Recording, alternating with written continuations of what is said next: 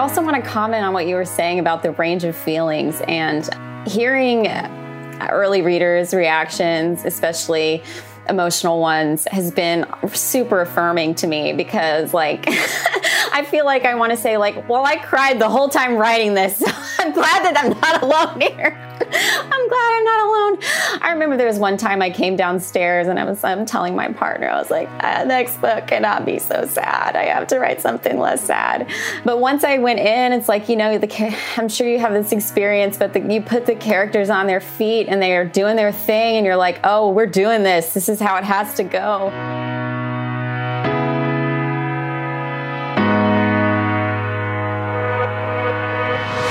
Welcome to the Friends and Fiction Writers Block podcast.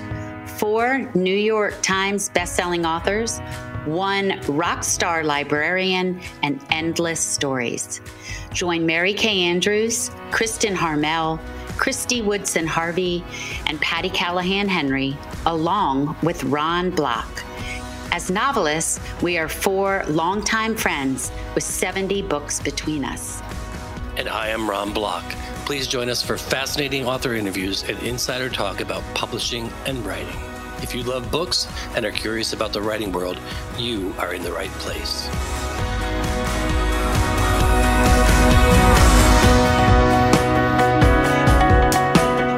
Welcome to a new episode of the Friends and Fiction Writers Block podcast. I am Ron Block. Today we are joined by Emily Habeck, whose debut novel, Shark Heart, is getting a ton of deserved attention. From topping the August Indie Next list at number one to practically every most anticipated list there is out there. I am Patti Callahan Henry, and I have so much I want to say about this book. But first, I want to tell you about a blurb that Emily received from actor and writer Mary Louise Parker. She says, Emily doesn't shy away from the agony of goodbyes or the torture that can accompany unexpected freedom. With an otherworldly tenderness, she reminds us that life will always demand that we give over to its momentum and we adapt. The fact that these lessons are thrilling, hilarious, and effortless to read are the miracle of this book. And we could not agree more, I Emily. I know she she nailed it.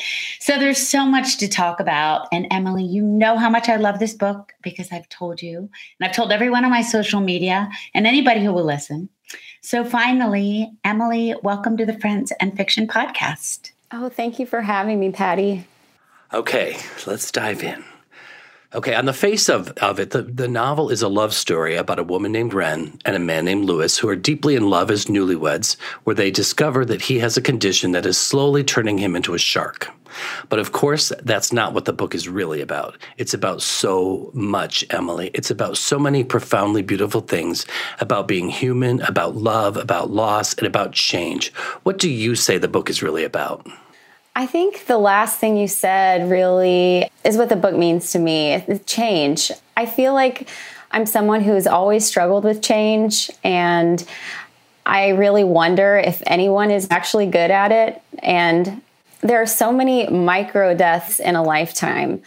Just like the changing of seasons, I just feel that so profoundly. And even these celebrations where we're marking the move from one stage of life to another, a graduation, a wedding, I I feel the loss in those things, and I think I think this book is. I don't know, maybe a, a meditation or a rumination on all those things. And because it's fiction, I can make the stakes really high. And I, yeah, it was just it was just a complete joy to work on. And thank you so much for all your kind words. So, Emily, what before we dive in even further, I have to say we met months ago, and I don't know if you noticed, but we both have the name Wren. Yeah. In our novels. Isn't that crazy? It's amazing. It's a, such an uncommon name, too. I know. Mine is a, for a book man and yours is for a woman. And the minute we know, I was mm-hmm. like, look at that bridge. Oh. It's amazing. What do you see in the name Wren? I felt, hey, I'm interviewing you. I I felt I felt like it was I don't know. It came to me. It just bubbled up, and I yeah. felt like it was a name for someone who was very free. And in the my novel, he is a character who is very free, while while the woman Peggy is not. She's very grounded and firm, and he's trying to bring her up off the ground a bit. So. Totally. Yeah, I feel I really agree with that. I think it just came to me. It's but it just felt right too. But similarly, there is that element of like in in the in the love story dynamic, there's Wren and Lewis and Wren who has the the bird like free name as you just said is is the more steady grounded one. But I think that just speaks to the fact that we all contain multitudes and, and no spoilers, but I mean, I think th- through her arc, we really see her fly emotionally and just in what she chooses for herself. I, I agree. And I also think it speaks to this river of the universal unconscious, mm-hmm. to be mm-hmm. honest. So, yeah, absolutely. So, in this novel, there are other transformations, not just mm-hmm. Lewis turning into a shark. There's a woman who is pregnant with birds and a woman who turns into a venomous lizard. So, without spoilers, mm-hmm. talk to us about the first inclination or even inspiration you had for this novel, the transformation of a human to animal. Can you pinpoint the first time you thought, ah, yes, I want to write about that and normalize it? Oh, yeah. You know, I never, I don't think I ever felt like, that I was normalizing it, and I, this is definitely a tangent, but I I didn't feel that the story concept was strange at all the entire time I was working on it until I started querying and um, looking for an agent. And I got so many responses. Like, but their surprise was met with my surprise. So I was just like, wait, like, this is a weird story idea.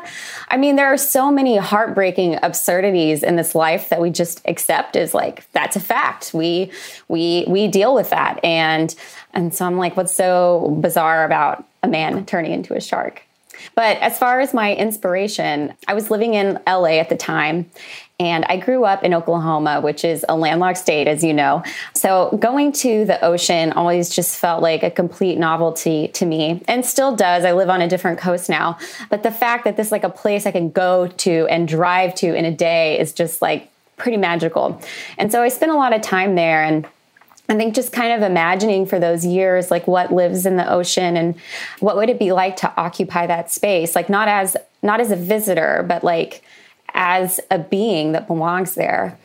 And then, you know, I I, I wrote the first scene, which is actually kind of in the middle of the book, and I and it read like a short film at first. And at first, I was like, well, maybe this is, you know, part of a larger script but then I just sensed that there was this pull and like more to the interior lives of these characters. And I'd never thought about writing a novel before.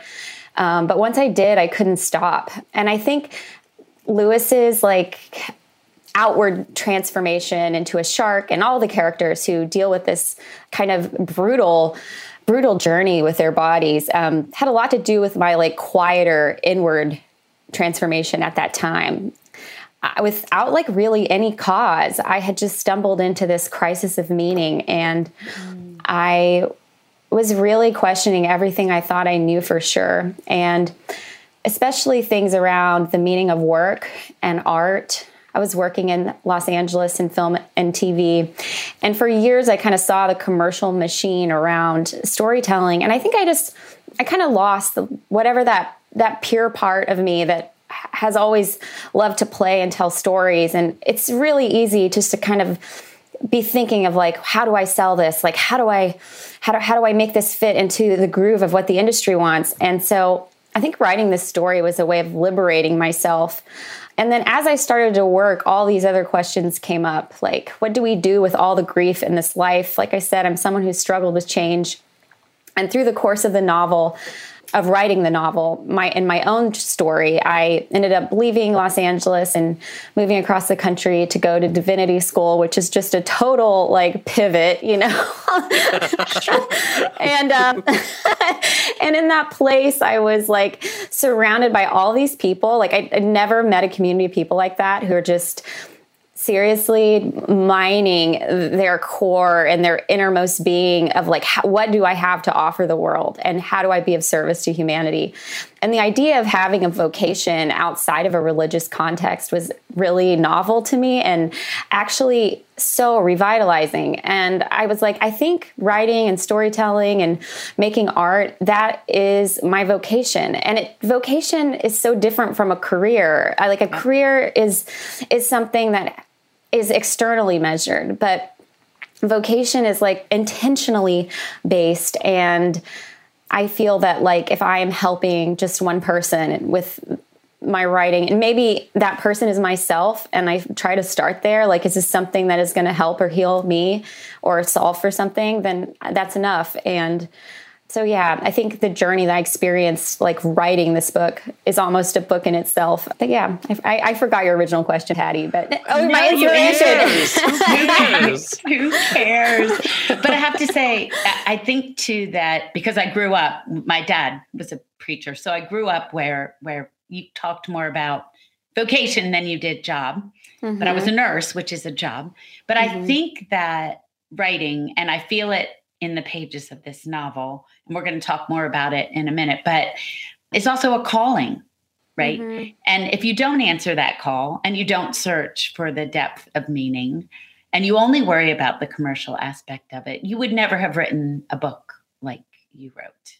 Yeah, thank you. Yeah. So I know you did a lot of research, and on your Instagram, you talked about interviewing the shark expert. Yes. So I want you to talk about that and how it impacted the story. I, I didn't realize that. And I saw that and I thought, whoa, no wonder it felt like we totally inhabited a shark. Yeah, that's such a great question because I am like the type of person who will like get a, a like a order furniture that you have to assemble and I'll look at it and like try to assemble it without reading the instructions. And so I feel like that's the, also the type of writer that I am. I just start with this inspiration and this feeling place.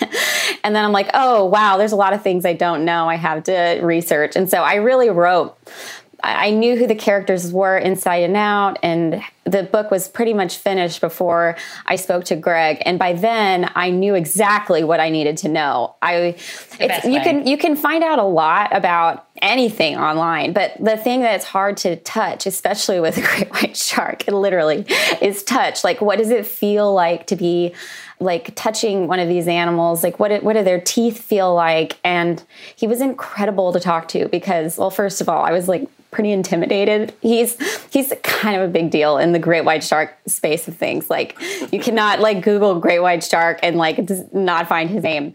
But he immediately just like jumped into the imaginative waters with me and was like imagining scenarios and it was it was a lot of fun and um, and also maybe Patti you've encountered this before, but you don't have to know how to pronounce every word that you put in your book but in this case, I mean, there are a lot of like intense anatomical shark words that I was like, you know, I'm looking at this diagram in one of Greg's uh, books, and I'm like, "Yep, that's the part." So I'm going to add it into the book. And then the like the director of the audio book is like, "Okay, here's a list of words. Like, how do we pronounce these?" so I sent, don't know. Don't so know. I like recorded myself and sent them off to Greg, and he, I was like, "Is this? Am I close?" And he was like, Mm, no, but I'm so glad. I'm so glad. I'm so glad to have um, someone like that to be able to fact check my, you know, my wild inclinations there.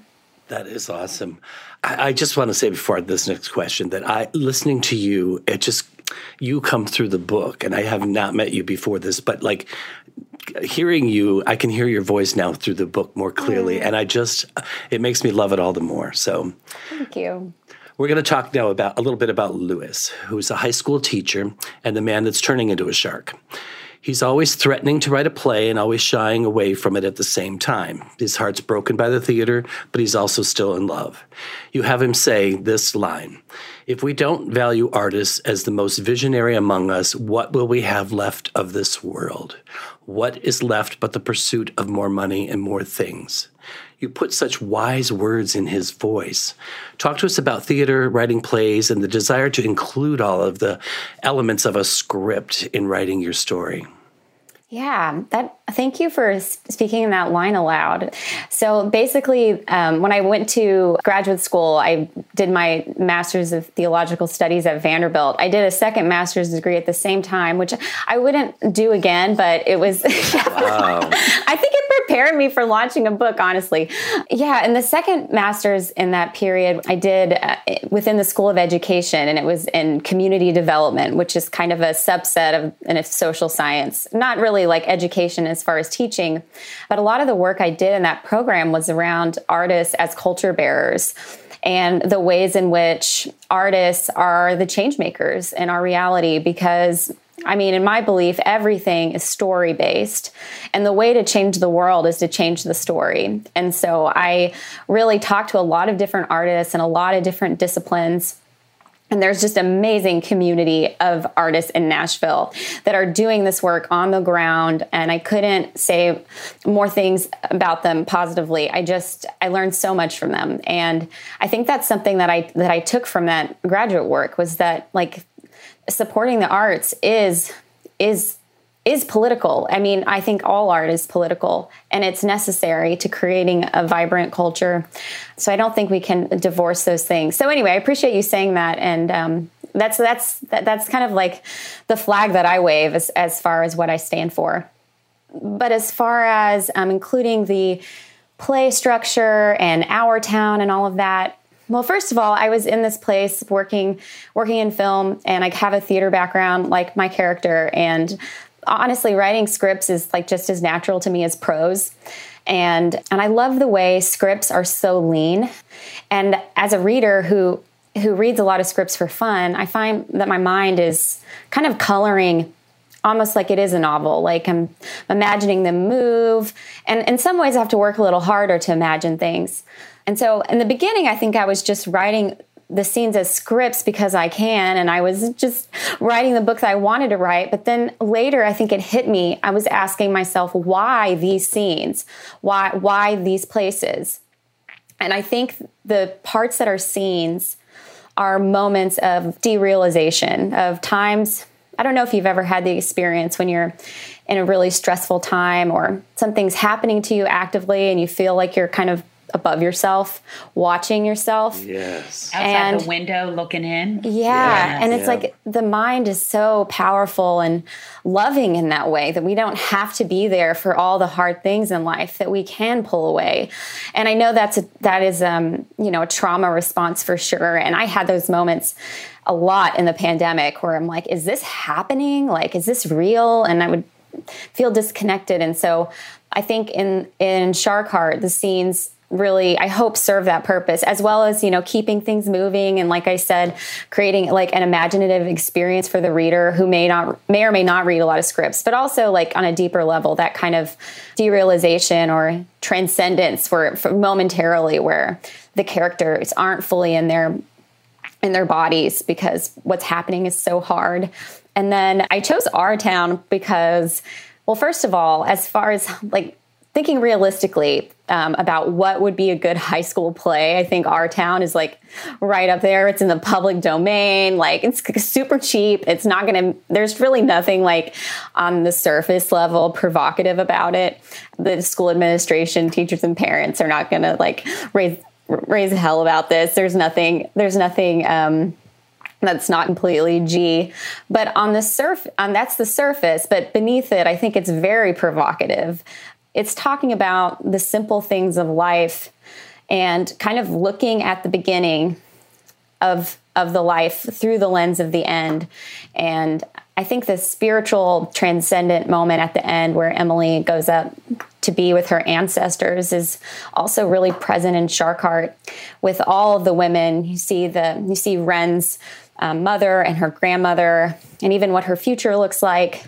And so that kind of like nesting doll of a family experience, um, I don't know, it's really kind of connected. And I don't think I did that consciously, but I think maybe just because I love our town so much that it appeared in the novel as well. Our subconscious is such a murky little place, popping things up, putting in themes we didn't see. And I wanted to say yeah. when you when you talk about pulling away, the term I like to use sometimes when that happens to my character or myself mm-hmm. is untethered. Like yeah. all of a sudden you're untethered from yourself mm-hmm. and you're watching it. Yeah. And I could feel that in the novel. Yeah. That's nice. And, and I just want to say, too, about the way the book is formatted.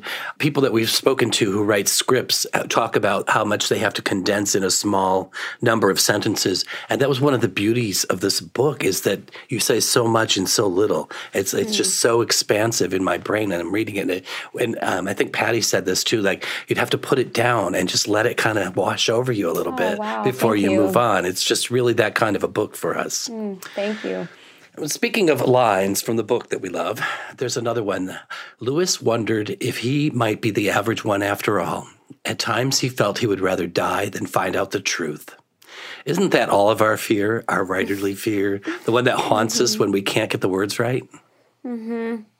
Absolutely. I think I'm so close with that um, that actor's experience. Like I, after college, I thought I might want to act, and I moved out to Los Angeles to do that, and pretty soon changed gears into the writing path. But so many of my friends are actors on stage and on screen, and it's just such a it takes a relentless amount of, of hustle and stamina and just this renewed energy. And I and I think the reason why um, the dream didn't last for me is just I don't have that love. I don't have that love for the craft but I love that Lewis does, that he's someone who gave up. But like you said, Patti, like once you have a call, like you cannot, you can try to leave it alone, but it will follow you. And I think that's what happens with him.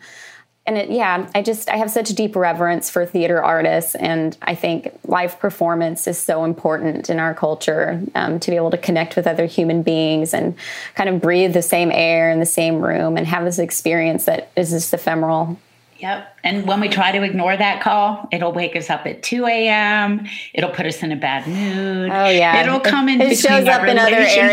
yeah. Yeah. Why are you in such a bad mood? I don't know.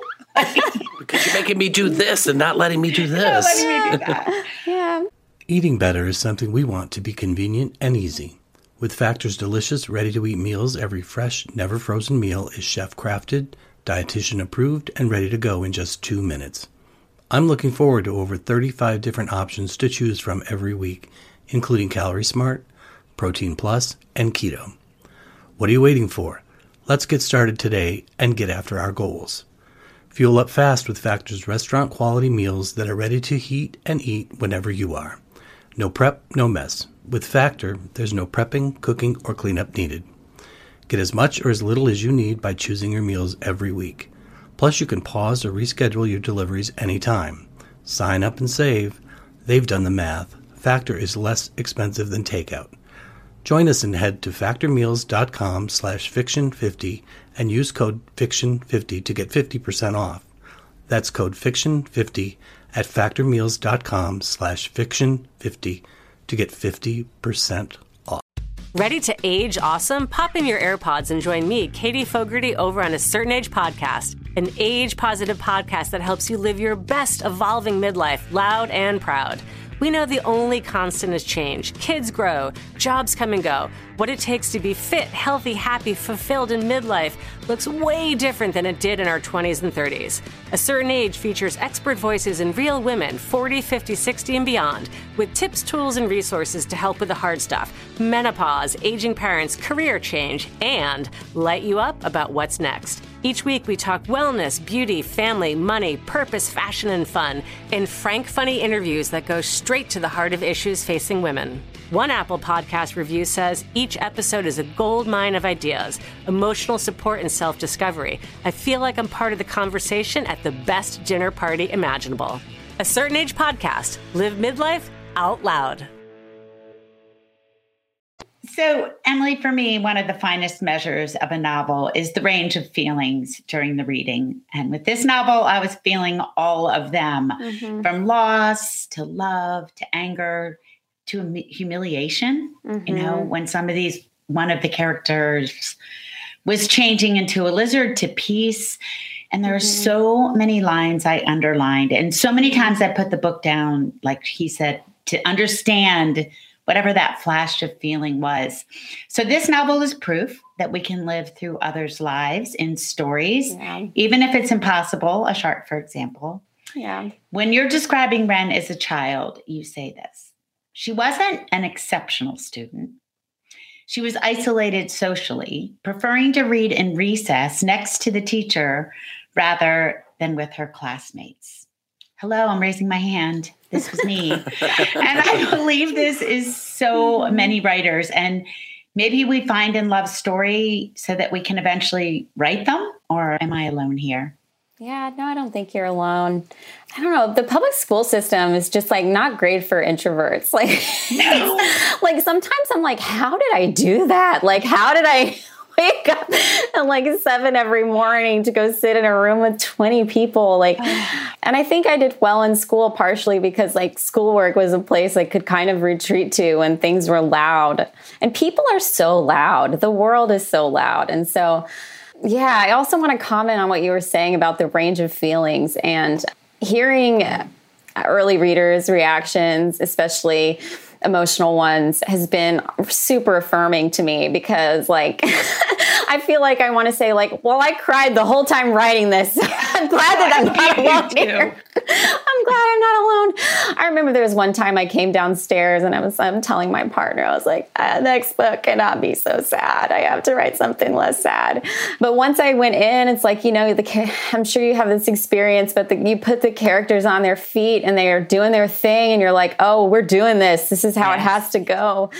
And then just like rewriting some of those scenes was like, I don't know, I just had to prepare myself every time because I'm to be able to really get into their heads. And maybe that's the act former actor in me of like really playing them in a way and understanding what they're feeling. Um, yeah, it was an it was an emotional labor at times for sure. Yeah, was. I'm in the camp of people that got emotional reading it. I don't often get that way, but there was one scene, and I won't say what it is, but like, I just couldn't. I couldn't stop. I couldn't. I couldn't help myself. It was just like, and in my house, my husband goes like, "Are you crying?"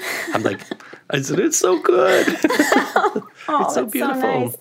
And when you're like, "Oh, he's a shark," you know, it's like it's a, like, it's a shark, and, it's, and there's twin birds, and yeah. Oh, yeah, well, thank you for thank you for committing. You know, I think that takes a, a, leap of faith in your own imagination to trust trust the journey. Trust the journey. I was I was in from page one, so you know, mm. it, job well done. Thank you. But the, one of the things I think that makes this so wonderful is there's so much magic in the book, and um, Lewis feels like he's um, had a true shock of realization.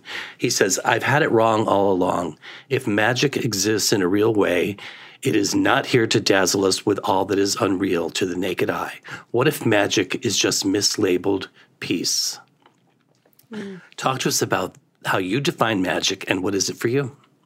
Oh, that's such a beautiful question because growing up, I, I, think about your book, Patti, The Secret Book of Flora Lea, about two girls who love magic and, and commit to magic through stories. And I definitely did that as a kid growing up. I had like all these magical worlds in our woods, and they were just like, uh, it's like it's like my experience of writing a novel now. I like descend into this place. Um, but as an adult, I've often in different ways stumbled into the realization that spirituality is a form of magic and it's this kind of embrace of the mystery and when I was a kid, like playing those games in the in our woods, and I was a fairy princess, or you know whatever I was that day, like I just I just trusted that it was, and that and that and that this was the world that existed. And I think sometimes in life, and when things are really hard, I I just have to trust that some something is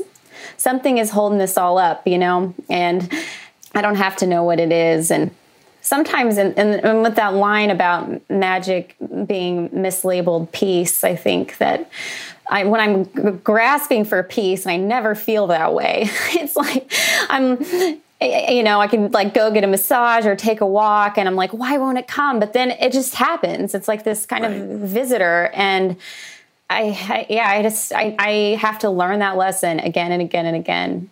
So maybe writing some of these things in the book is a way to remind me that that you know of, of what I've learned before and forgotten.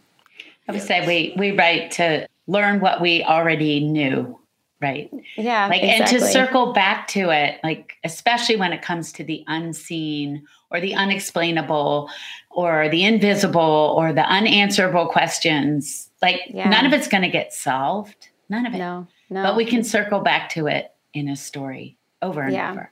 I find so much peace in that being able to yeah, I, I think maybe that is that is my magic, you know, is in and peace is like writing because there can be a lot of a lot of chaos in the world and a lot of chaos in my book, but being able to be uh, like again like untethered in the book and omniscient it it is it is nice it's like I don't know, not to not like I'm playing God. Sometimes it feels that way, but a lot of times I'm being carried along with the characters. I'm sure you feel that.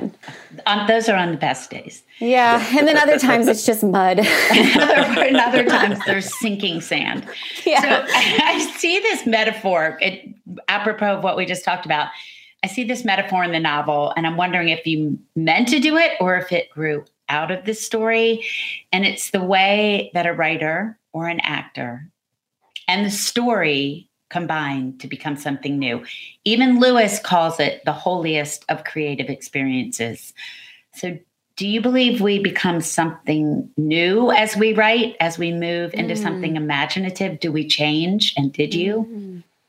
oh, that's such a good question. So mm, I have to think for a second. I know this is like an entire podcast alone, that question. I know. Wow.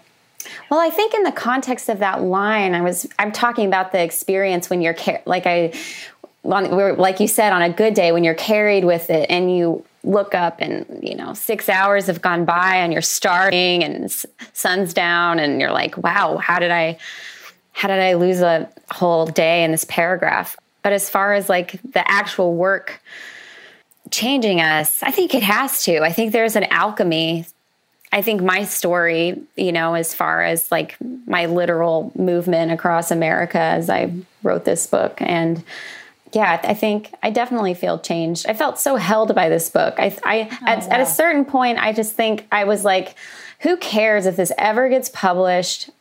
I need to I need to be in this world. Like the characters just felt like such companions through times of like true loneliness and I think, you know, my editor had to like pry it out of my hands. I think I had a little anxiety around like after the third pass, I was like, oh, there's little things, there's little things. But I think so much of that was just about being like, I mean, this is not a spoiler, but the last line in the book is go play, be free.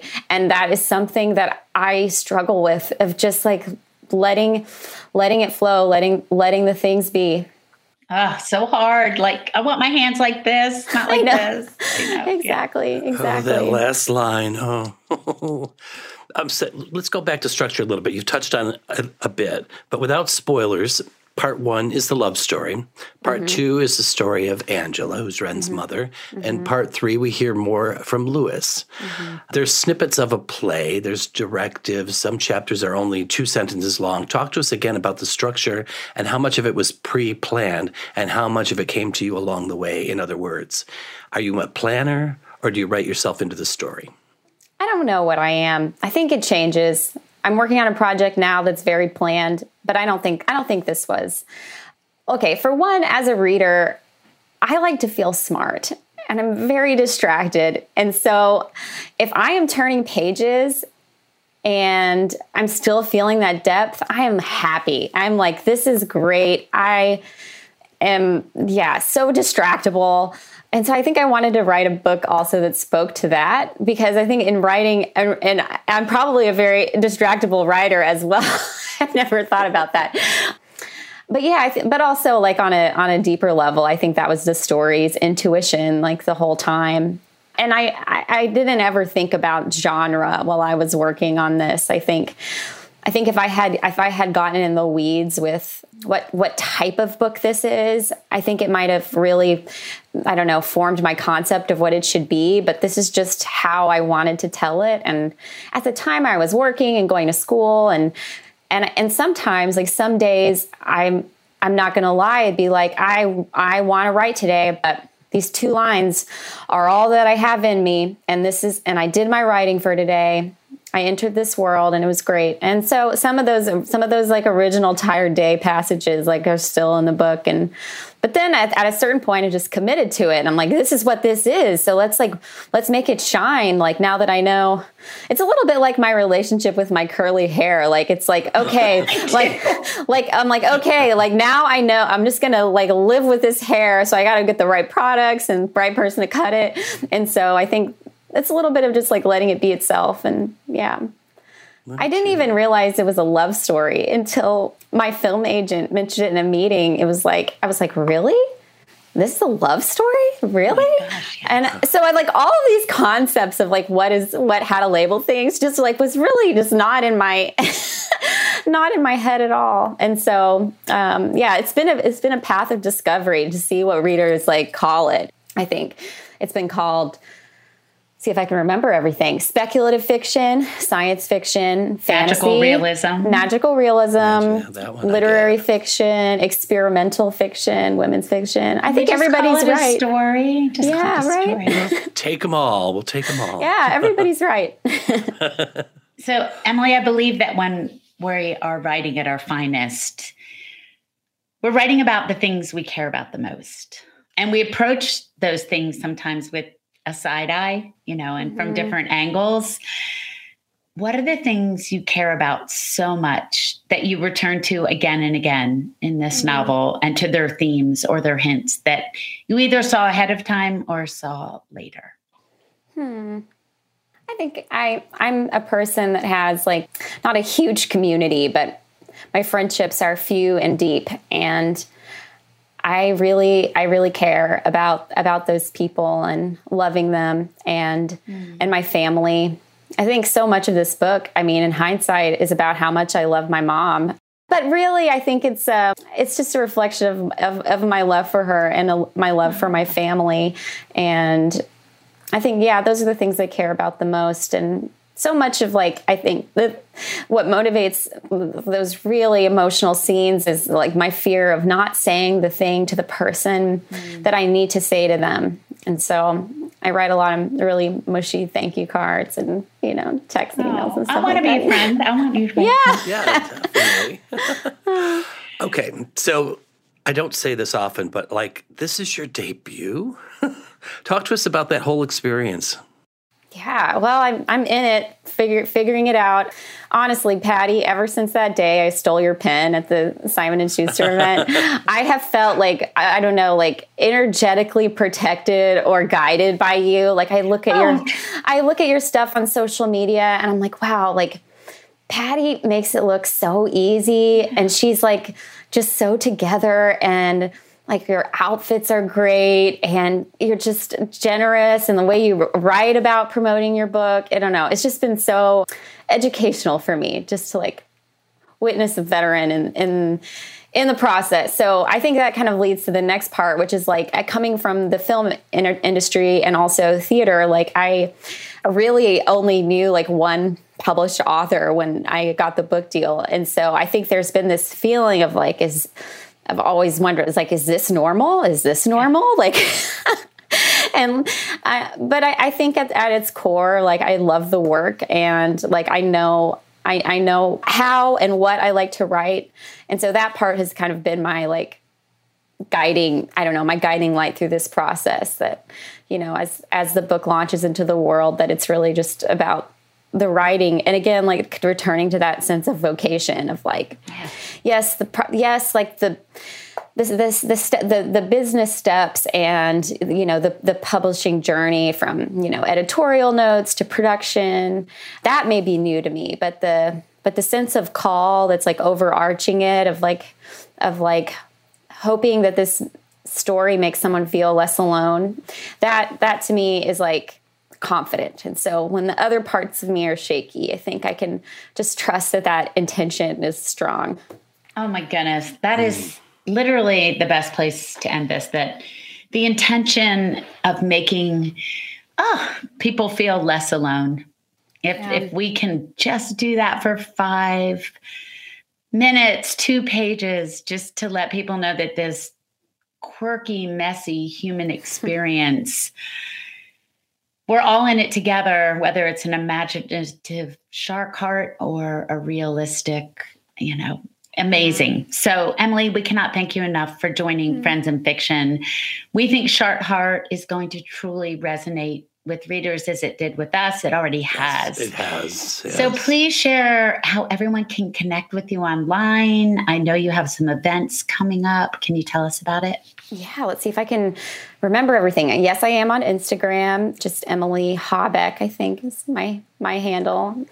And I'm on Twitter for however long that lasts. And yeah, but you can also email me. My author email address is up on my website, emilyhabeck.com. And I'm doing a a few events coming up. I'm doing my launch at Porter Square Books in Cambridge on the nice. launch day, 8 8 which kind of feels a little lucky, you know. I feel yes. like that's that's a good that's a good feels numerically sound.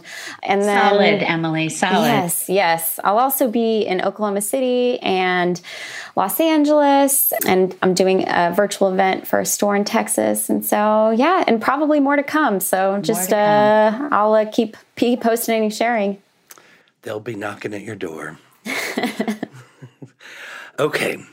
As always, a huge thank you to our listeners. Be sure to get a copy of this beautiful, emotional, and hopeful, ultimately, book Shark Heart by visiting our Friends in Fiction Bookshop.org page. Save a little cash and support your favorite indie bookstore. We appreciate you joining us and hope you'll tune in again next week.